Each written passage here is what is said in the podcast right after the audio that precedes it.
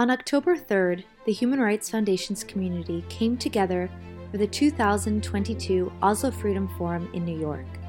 Guests from all corners of the globe gathered at the historic Town Hall Theater to listen to the stories of brave activists and learn about today's most pressing human rights issues. Welcome to Dissidents and Dictators, a series of conversations by the Human Rights Foundation dedicated to exposing and challenging authoritarianism around the world.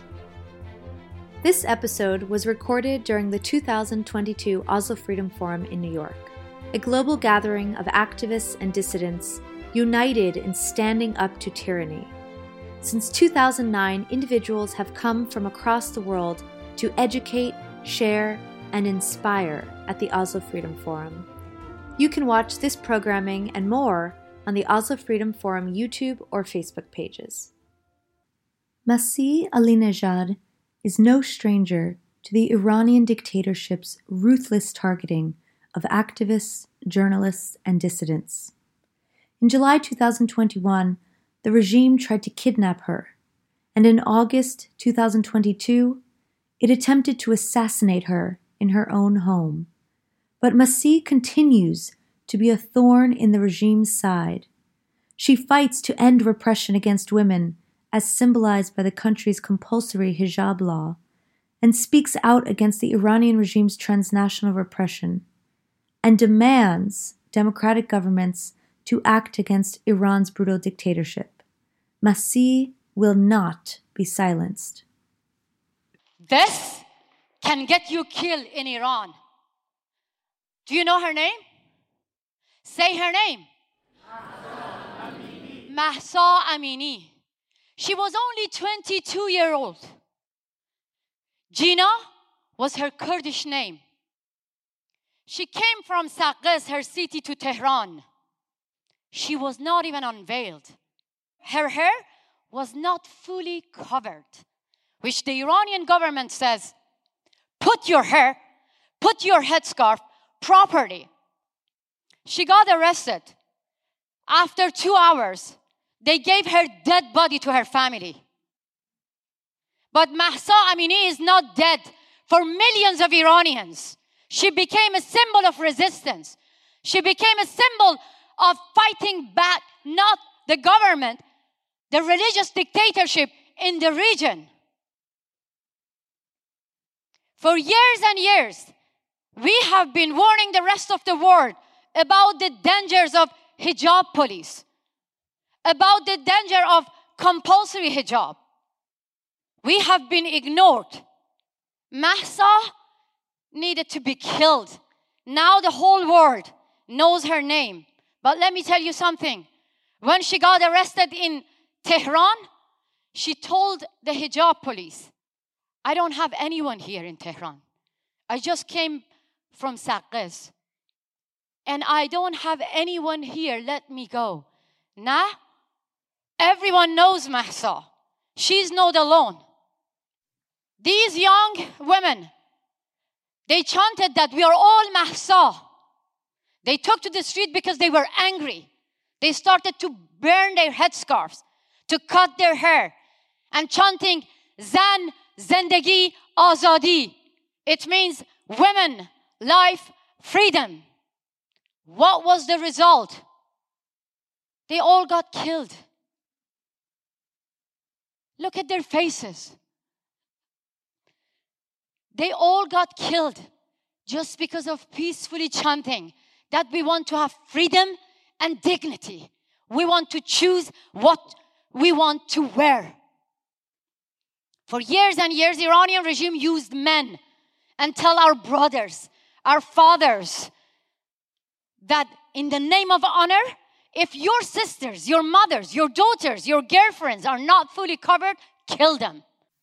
These men, instead of killing their daughters, sisters, their mothers, their girlfriends, they got killed because of taking to the streets, because of supporting Iranian women, because of chanting Zan, Zendegi, Azadi.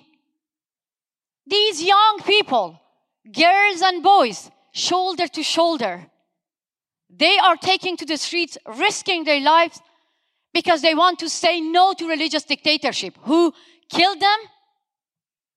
Just look at their faces. They don't even look like Iranian people.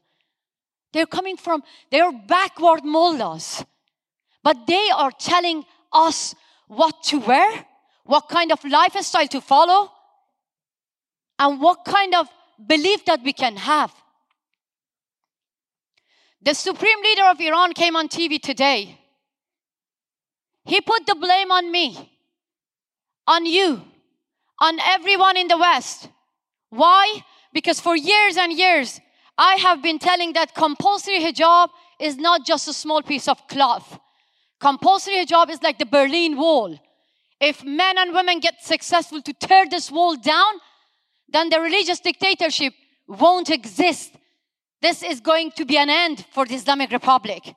That scares them. That scares them.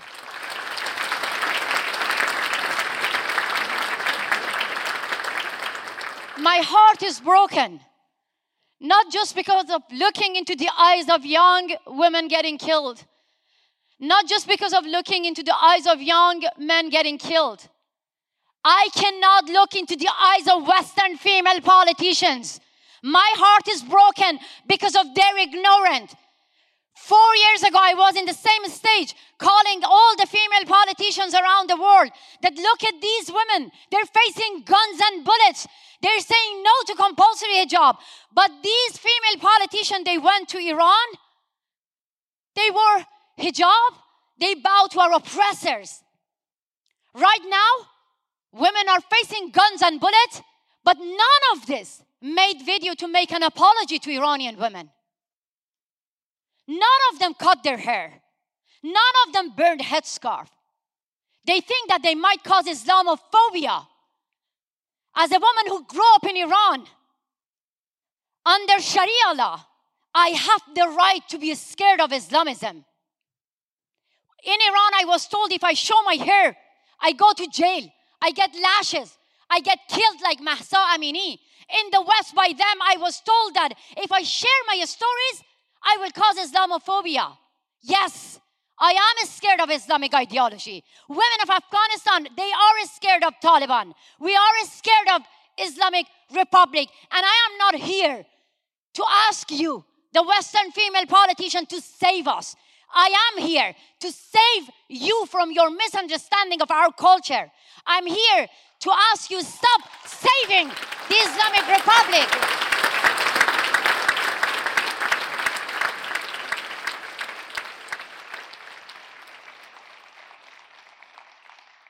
right now that I'm talking to you, the West is going to have a deal with Iranian regime.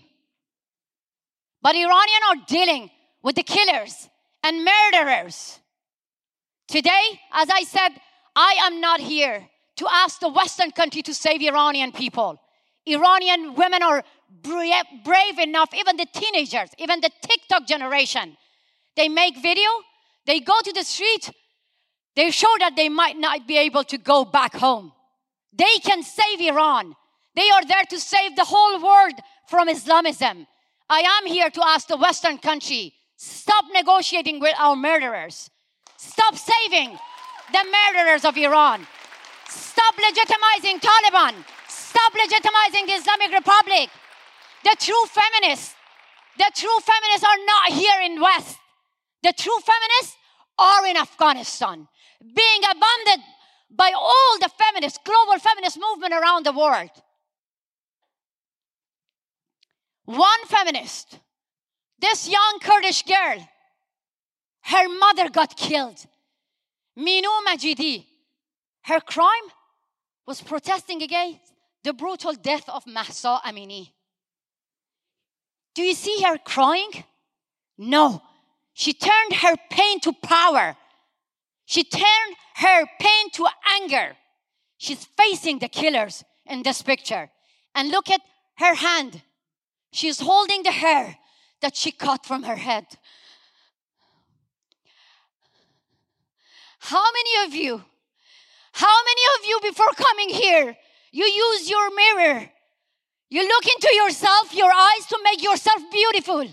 How many of you, hands up, how many of you love your hair? How many of you use mirror to make yourself beautiful?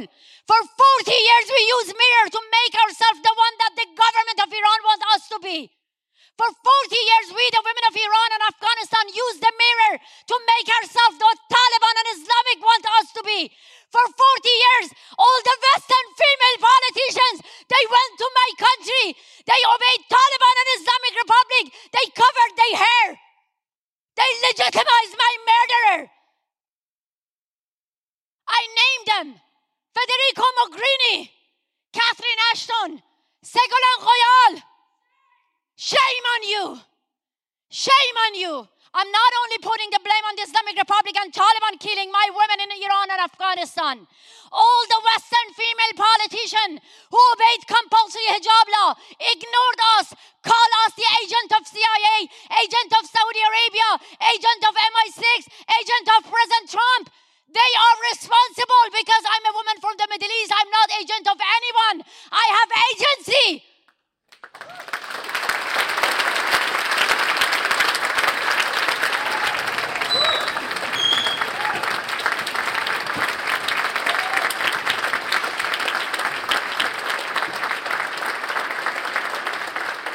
Thank you so much.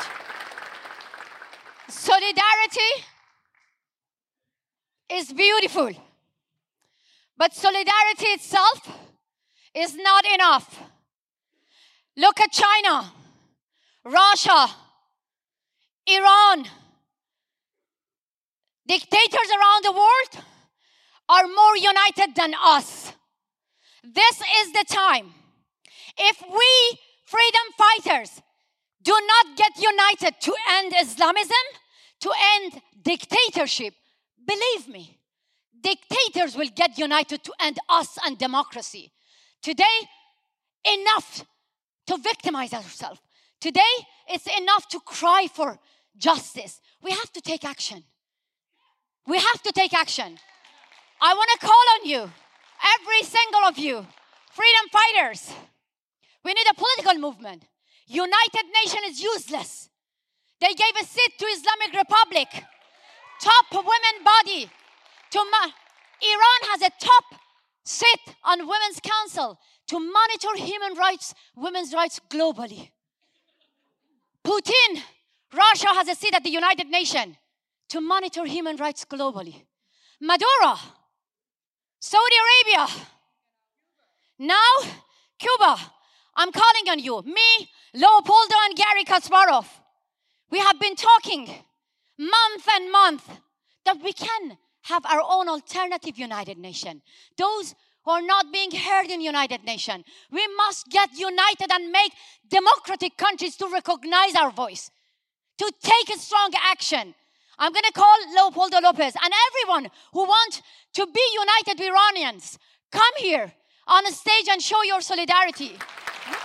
Syria, China, Zimbabwe, Hong Kong, Russia, Turkey, Saudi Arabia, Syria. This is the time to get united. Our dictators are more united than us.